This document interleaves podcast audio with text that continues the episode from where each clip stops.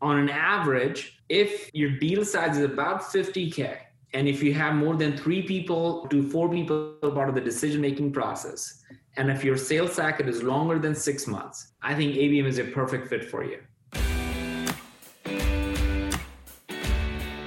Welcome to the Manufacturing Executive Podcast, where we explore the strategies and experiences that are driving mid sized manufacturers forward. Here, you'll discover new insights from passionate manufacturing leaders who have compelling stories to share about their successes and struggles. And you'll learn from B2B sales and marketing experts about how to apply actionable business development strategies inside your business. Let's get into the show.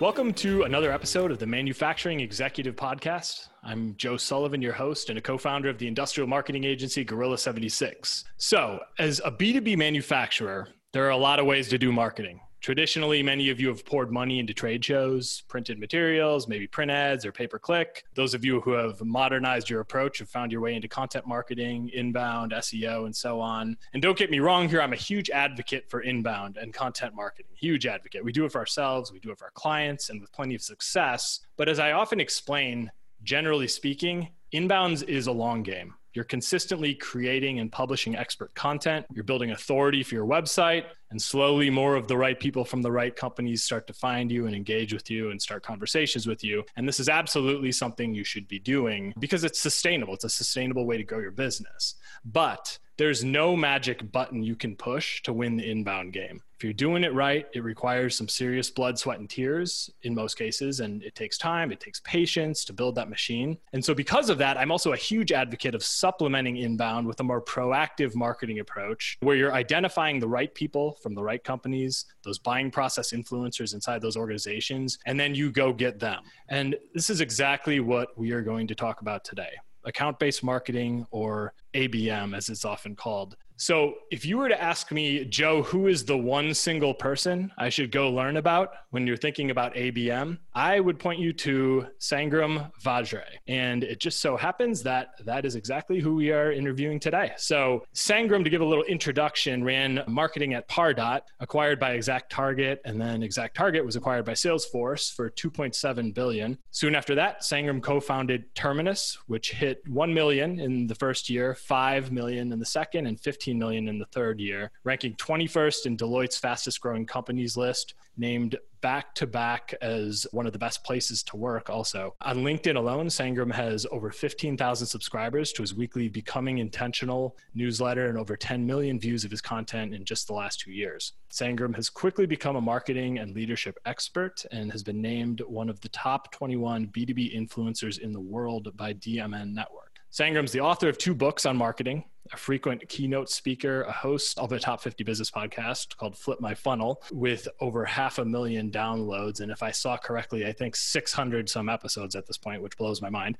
So, Sangram, I am literally giddy that you are here on our show today. Welcome. well, after that intro, I'm like, oh my God. Like, most people are like, can we get over with and like just get to the stuff we gotta know? Uh, but Joe, dude, I'm so grateful that you thought of me and I'm on this podcast. And I love the fact that it's your podcast, your episodes are niche on an mm-hmm. industry. So I think I wish more people would do that.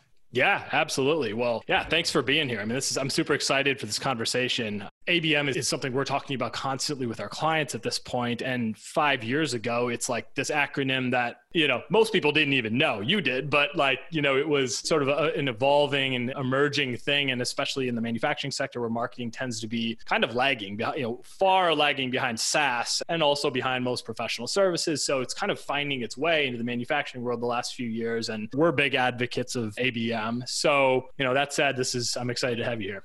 Man, uh, what, what's also exciting in general for me when I think about this five year, like 2014, 2015, when we started Terminus, and just the idea of ABM, the idea of flip my funnel in that sense is that my own understanding of that has evolved. Like I wish I could say, man, I knew Joe, I knew exactly what this is, and this is not, not true, not true at all. In 2015, what I understood, and when I wrote the first book on account-based marketing, there was a concept that I felt there got to be a better way.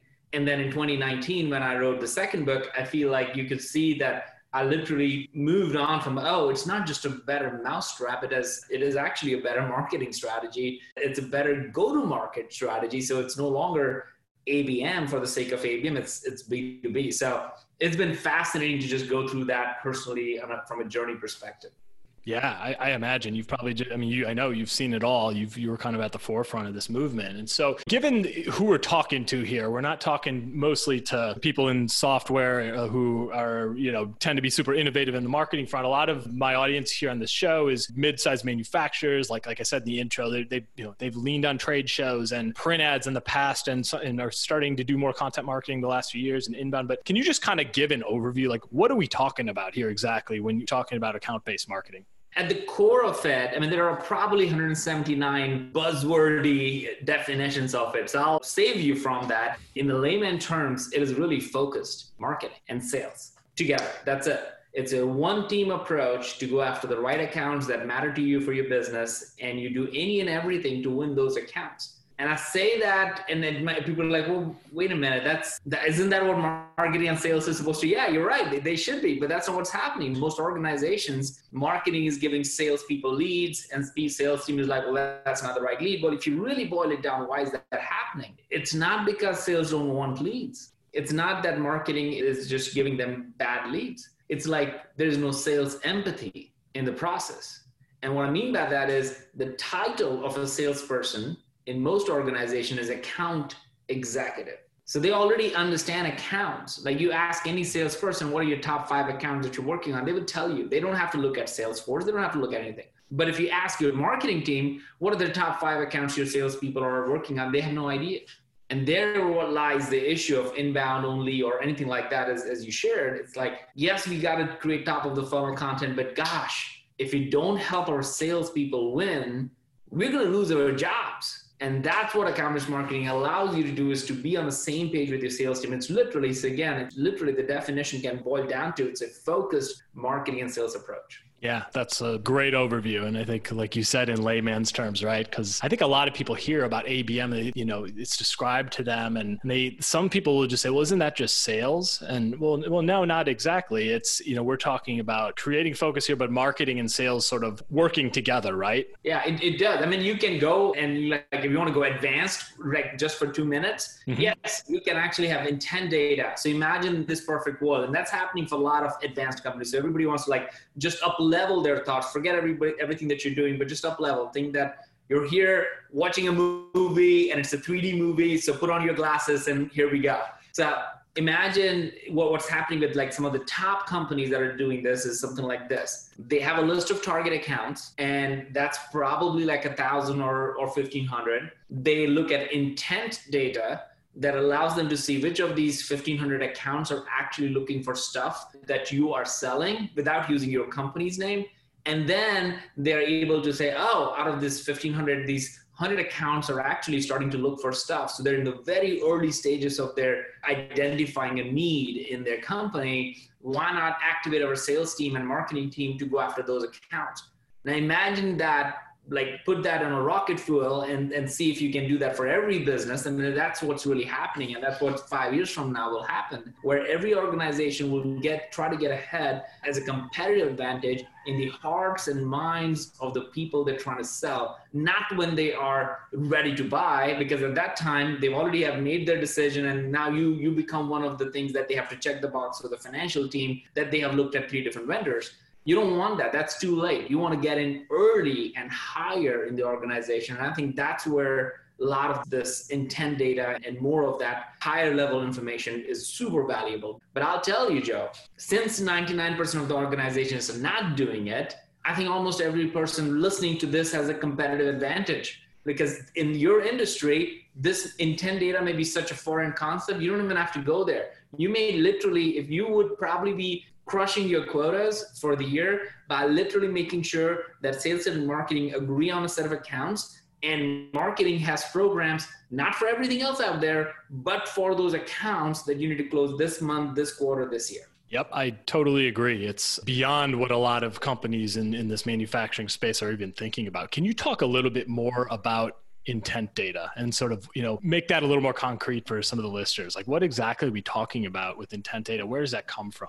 Yeah, so in, so there's a lot of different data providers out there. Bombora is one of the foremost uh, provider that we partner up with at Terminus, and a lot of our thousand plus customers use. It literally gives you information about. So let's say you're a manufacturing company, you are actually selling some of the manufacturing tools and supplies to let's say Home Depot. Let's just take that as an example. Okay. okay. And now that's what you want to do. One that's one of your account is Home Depot that you know you can serve them better. It's great. But you don't know when Home Depot is going to be looking for it. You you can have your sales rep go after and call them up. But if they have a thousand people list, you don't know which one to call at 8 a.m. in the morning. You just don't the, the priority for sales team it just doesn't exist. So imagine if you could literally identify Home Depot, somebody over there is starting to search some of the keywords. And that's like the deep one level deeper. There is that, let's say they start looking for manufacturing, supply chain oriented things that aligns with your industry. You can buy those keywords from somebody like Bombora and say, if anybody searches on these keywords that are related to my industry and my product services, even though it does not say the name of my company, I want to know that so what they would do is like every time somebody from those companies that you are interested in are looking for those keywords anywhere online, not on your website, but anywhere in the wild, it will alert your organization and your sales team. Now that does clear, you can see where it goes from there, right? Like now all of a sudden your sales team and your marketing team, if you're really looking to take you to the next level is, gosh, we got the list. You won't just have your sales team call you will say marketing let's actually run some campaign. Let's just do direct mail with this account because this is one of our top accounts and they are obviously interested in this topic. Let us be the first one to break into this account and show them that we care and show them that we're interested. You can create landing pages specifically designed for your company name slash home depot and drive people from there to your landing page. So the level of sophistication can just keep going up depending upon the size of the deal that you're trying to sell. But that information, dude, right now is readily available compared to like five years ago when I started talking about ABM. Intent data wasn't nowhere to be found. Like nobody really understood what intent data was even. But right now, with all the cookie tracking, IP tracking, keyword tracking, this information is available. The question is, are you going to take the next level of interest? Does that matter to you? Or we can go through the MQL, the SQL, the SAL, and all these different layers where you qualify people because or accounts because you don't know if those accounts are right. But in account based, there's no qualification. There is no handoff. It's like Home Depot is on the website. Boom, we need to start calling them because there's no qualification in the process. So you really save so much time and energy if you really do it right. I mean, what a great way to be able to channel the time and energy of your team. As so many people are out there on the sales front, just like kind of flying blind, right? Their account list is an account list that's just based on, you know, characteristics, firmographic characteristics, this size company in this part of the country with, you know, this many people or this much revenue. But they don't know who's buying and you know they don't know what activity people are from those organizations are doing online to gather information during their sales or the buying process right? So it makes a ton of sense to have you know to, to be able to help enable your sales team by channeling their energy into the right places where they're, they're going to have much higher success rates right? Yeah and i think what's really fascinating joe i have seen people marketers get promoted.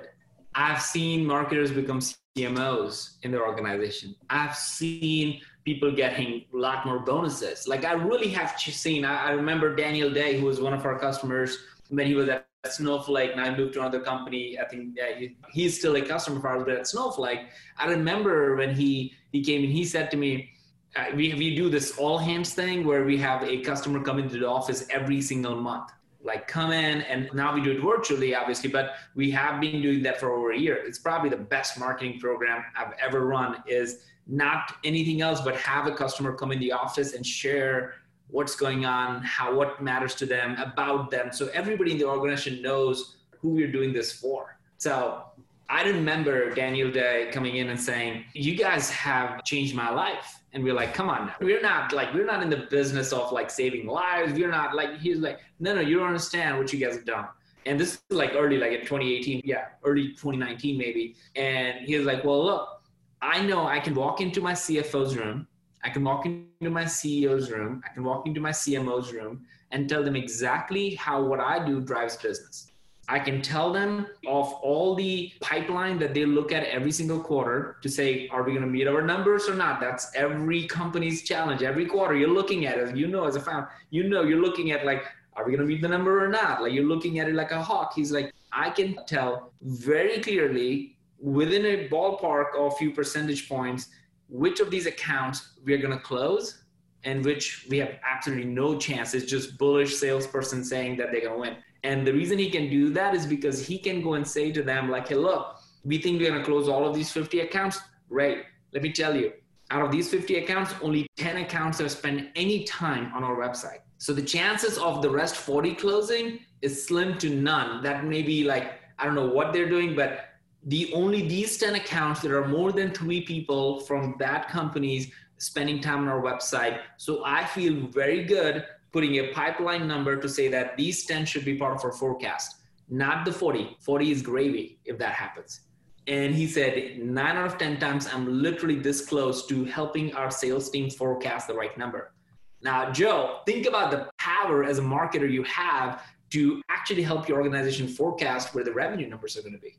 So powerful. Well, Sangram, your most recent book, ABM is B2B, came out, what, late last year, was it? Late I, last year, yeah, October, I, I, October. Okay, yeah. I owned it within a few days of it going live and had read it a few days later, I think in two sittings or so. It was a fantastic book, and I'd encourage everybody here to pick it up. But there's so many quotable lines from your book, but one that I had highlighted that I think really summed it up for me was this that you wrote, Not all accounts are equal in value. So why are you creating equal experiences for them? It's okay to play favorites. In fact, it's necessary. Assigning tiers is the fairest way to make sure that you design experiences that reflect what each account is worth. Your top tier gets wined and dined, your bottom tier gets Sprite and takeout. I thought that was so great because it, you know, it just touches on this. On, I mean, you said it like not every account is equal yet we're treating them all the same. We're not looking at things you've talked about like intent, et cetera. So can you unpack this idea a little bit more about account tiers?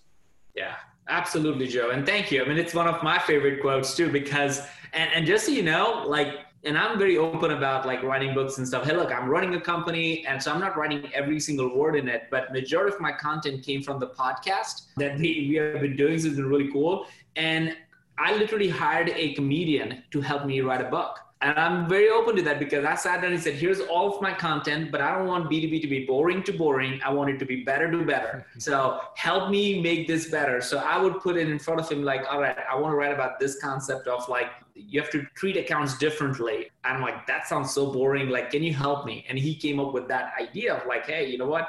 What if, you know, so he made it sound so much better. So I'm very open and share people like, look, I have no problem getting and taking help, and, and so should everybody take help when you need it.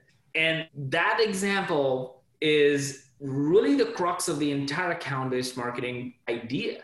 If your newsletter that you write goes to everyone, if your webinar goes to everyone, if your podcast goes to everyone, then everybody is the same.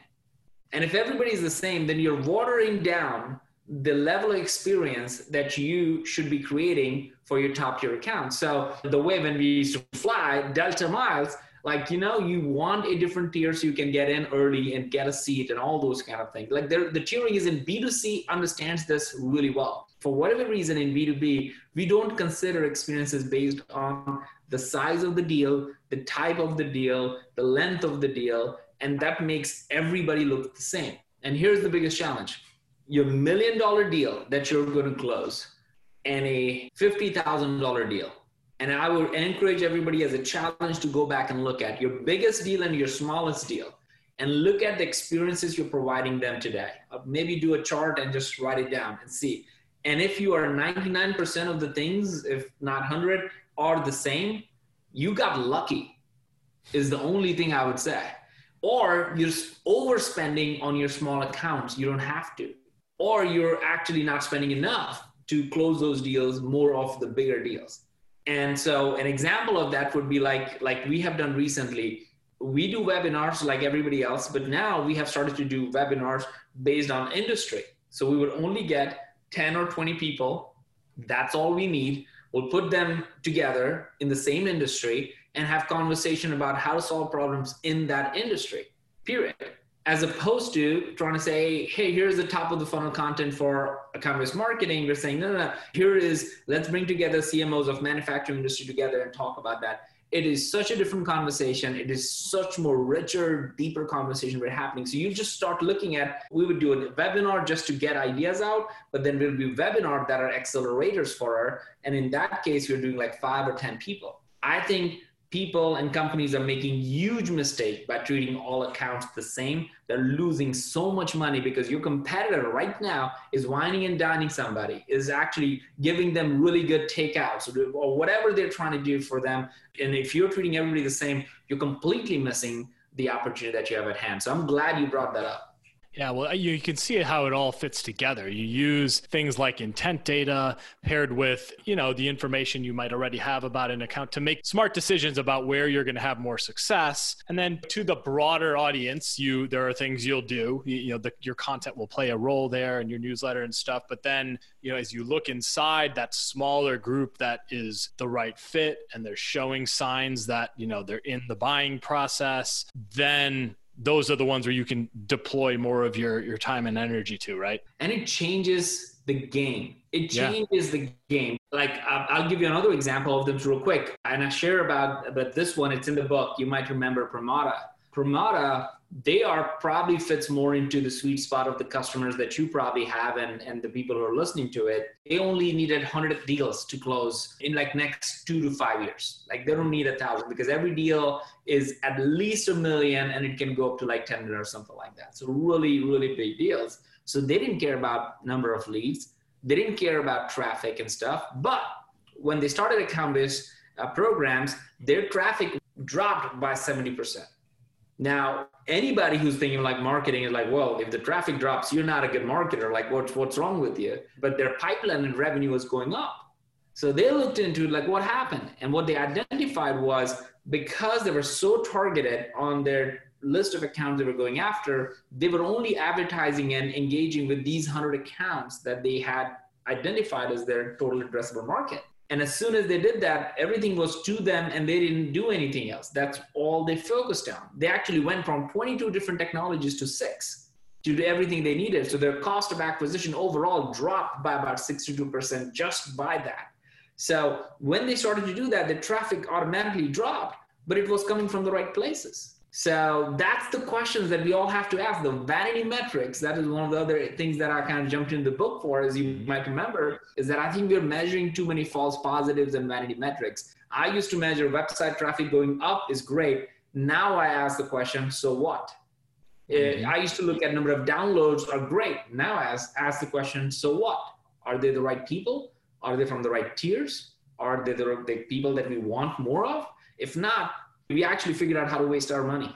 Such a great point. I love that so much. And it's a concept I've, I've talked about with clients too. You articulated that much better than I ever would have. But, you know, and, and like you see the same sort of thing happening when you're repositioning your business. Like Gorilla, we moved from being more of a generalist firm into serving the industrial sector seven or eight years ago. And we've honed that more and more. And I always talk about how you know, every time we honed more and more, our traffic dipped more and more. And then it would pop back up, you know, a bit, but the quality of leads that were being generated on our site, the people who were appearing on our site were becoming higher and higher because our message was so focused. And it's sort of a similar thing going on here when you're running ABM, right? Like the volume is misleading. And if and if you're looking at those metrics alone, you'll probably fire your marketer because those vanity metrics, as you call them, are are going in the wrong direction. But it doesn't matter. Look at revenue, look at new customers. Are they the right customers? You know, is your pipeline growing, right? So I think that's a really great point. Yeah, man. I, I hope more companies take note on that. Yeah, that's great. So, something I've observed online, I, you can maybe validate this or speak to, you know, to it from another perspective, but I, a lot of the content you find, if you're looking for ABM or account based marketing information or examples of it, like almost everything I find is with either huge enterprise organizations or mm-hmm. software companies. And I've found it a little difficult to find like we developed our methodology with our clients for doing ABM with you know mid-sized B2B manufacturers. I'm talking about companies that do 10 million to 100 million a year in sales, and some of those customers are enterprise, others are smaller. But how do you think like ABM methodology can be applied to more you know small to mid-sized businesses? Do you think anything changes, or is it kind of the same thing? Uh, it's a really good question, Joe, because I think ABM is not for everybody. Mm-hmm. And it goes back to like recognizing who your customers are is so important. So I think people who think that we can sell to everybody, that that's just not true. I used to think that. I used to, when we started Terminus, we said, well, we can sell to everybody. Our market cap or market size is, you know, 5 billion. Like it was just nothing but ego mm-hmm. and bravado. It, it, it, wasn't anything real in, in a sense. Real, the reality is that five years later, we are a thousand customers right now, right? So if your market says that big, why didn't we close fast enough? So I think we have to get real with ourselves. We have to look back in the mirror and say, what is truly our customer size? And what I've seen that on an average, if your deal size is about 50K, and if you have more than three people to four people part of the decision making process, and if your sales cycle is longer than six months, I think ABM is a perfect fit for you. Anything lower than that, I think you start compromising in areas like, well, how much time and energy, because you would not have the time to do if you're doing transactional business. An example, another example would be like, you know, if if you're a big company selling to really, really, really small deals like, you know, 100 bucks, 200 bucks subscription or a thousand bucks subscription, ABM is not a good fit for you because that will take too much of your time. It's a transactional business. You're better off getting a brand oriented conversations in the marketplace and bringing people together on it. As opposed to that, you could actually be a 10 people agency but if your deal sizes are over 50K or 100K, ABM is perfect for you. Why wouldn't mm-hmm. you do that? Because now you have to be very personalized, prescriptive around how you're going to reach out to it. So it really depends on who your customers' customers are in some ways and the size of the deal, the number of people involved in the decision making process, and also the length of those deals. Yeah, that's a great answer. And so it's less about you and your company and more about the types of deals and the size of deals you're making with your customers. That that it makes perfect sense. Like there's a lot of the companies that we consult are what you described. You know, they're a, an equipment manufacturer and they sell a, a you know piece of equipment that's six hundred thousand dollars or two million dollars, and it you know there's a six to 12 month buy cycle and they're talking to you know engineers and plant managers and procurement and the c suite and there are all these different people on the buyer's end who are going to influence the sale somewhere along the way. And and those are the situations typically where we say there there needs to be an account based component here because it's worth investing in that sale the time and, and energy of, of your people right? Yeah. It really is super critical because that's where you actually might be seeing if you're an organization listening to this right now and thinking that well i have a different goal for my sales and marketing team we have a lead problem we don't have a win rate we may be having win rate issues the real issue that you really have in my opinion just looking at is not a demand problem. It's actually a pipeline velocity problem. And that happens because those deals that you already identify the accounts but they're not moving fast enough so you need to kind of figure out what's wrong with that. And we keep going back to the marketing team saying, hey, pump in more leads, pump in more inbound, pump in. It's like, I would literally guarantee, like, because we're literally in the middle of the year right now, organizations can stop having any more lead generation whatsoever right now and focus on pipeline and expansion programs. They will hit their number. As a matter of fact, they will crush their numbers for the rest of the year. If they made their overall budget for net new demand zero, like don't get any more net new whatever is in your pipeline and close try to close them or whatever is in your expansion deals try to close them and whatever comes through inbound is great that's gravy they will crush their quota because they will be less distracted they'll be more focused and they will drive business outcomes great summary love that so where do you see ABM headed? You know, the software is changing so fast. I mean, your own software, but also the things you've described, the way intent data is becoming more available to us. Like, where do you see things going in the next few years?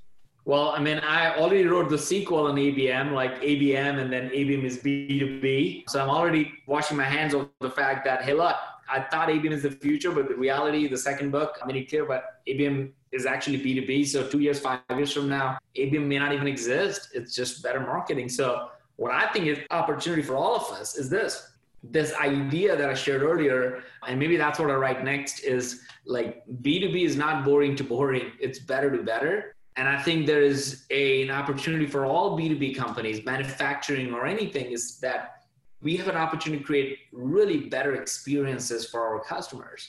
And I think what most companies are doing, if you really look at it, we're creating boring experiences for our customers. And the reality is that we look at it and see it and we expect that.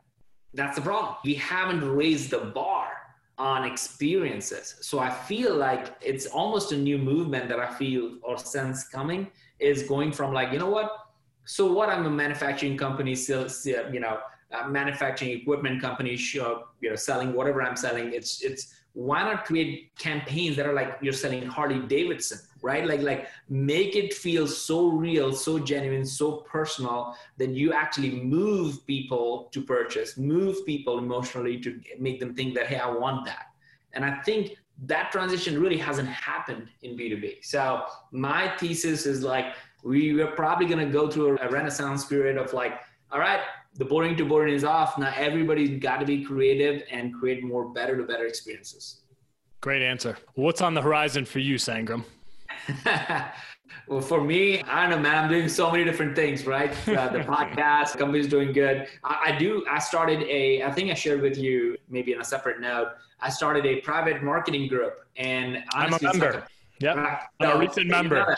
Yep. So, like to me, that's like my playground right now, Joe. Yeah. Like to test ideas, to see what's going on, give other people voice that may not feel comfortable being in the outside world and give a voice and videos and stuff like that. I want to see more marketers become CMOs in the future. I think most marketers don't really know what it takes to become that. But for me, my heart right now really is focused on building another community where people are actually hungry to be better marketers and I want to see that happen with their lives and their work. So peak community is where we're at it. So if anybody wants to join, they can hit you or me because you know it's all invite only. So that'd be really cool. Exactly. There's some really cool stuff happening there already. And I like your, your tagline is something like it's all about getting 1% better, right? Just continuously yeah. getting 1% better at, at marketing. So I mean, really in life, cool. man, I think it's, it's you, there's a compounding effect of that I didn't never mm-hmm. understood until it started to become that when you're intentional about it, that every week I got to get 1% person better. I don't know what it is and how it is, but when you take an audit and say, "Hey, I got one percent better," it's not daunting for you to become like a thousand percent better any any stretch. But we all can get one percent better. But what's the beauty is that imagine if you get one percent better truly every week. That's like 52% better at the end of the year. So the compound impact of that is profoundly life changing. So yeah, that's that's the goal. That's why we do the survey every Thursday religiously are we getting 1% person better? Are you doing something? And there are the matrix that allows you to think about like you can make a great connection and become a 1% person better because now you just learn about someone or something and that makes you better Great, great concept. I'm excited to get a little more actively involved in it. I just joined a few weeks ago and it's it's very cool. Yeah. So, well, this has been an amazing conversation. So many great nuggets in here. I know I know our audience is going to get a ton of value on it. And so, where's the best place for listeners to find you online or to learn more about Terminus, to pick up a copy of ABM is B2B, all this this awesome stuff you're doing? Where where would you send someone? Well, two things. One, I would love people to send me a LinkedIn message if they got something out of it. Like what did they learn from it? If there was something that just jumped at it if you did i'll send you a free copy of my book. How's that? That's awesome. Yeah. You better let's take them up it. on that. Yeah. Yeah let's take me up on it. Like i don't care how many people come to me. Like tell me one thing that really connected for you and hopefully you will do more we'll do something with it and i'll just shoot you shoot you a copy. Like no questions asked well, hey, we don't even have to send you the Amazon then if you, if you go that route. So that's that's a deal. awesome. That's great. So check out Sangram, find him on LinkedIn, see what Terminus is doing. You know, look for his book, ABM is B2B. Peak.community is the community he's started for marketers. A lot of stuff you can take away from following Sangram. So, you know, just want to say thank you for doing this. It's been an awesome episode and thrilled you could be a part of it. Anytime, Joe. Anytime for you. Awesome. And as for the rest of you, I hope to catch you on the next episode of The Manufacturing Executive.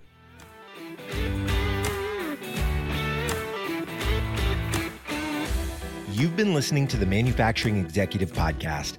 To ensure that you never miss an episode, subscribe to the show in your favorite podcast player. If you'd like to learn more about industrial marketing and sales strategy, you'll find an ever expanding collection of articles, videos, guides, and tools specifically for B2B manufacturers at gorilla76.com slash learn. Thank you so much for listening. Until next time.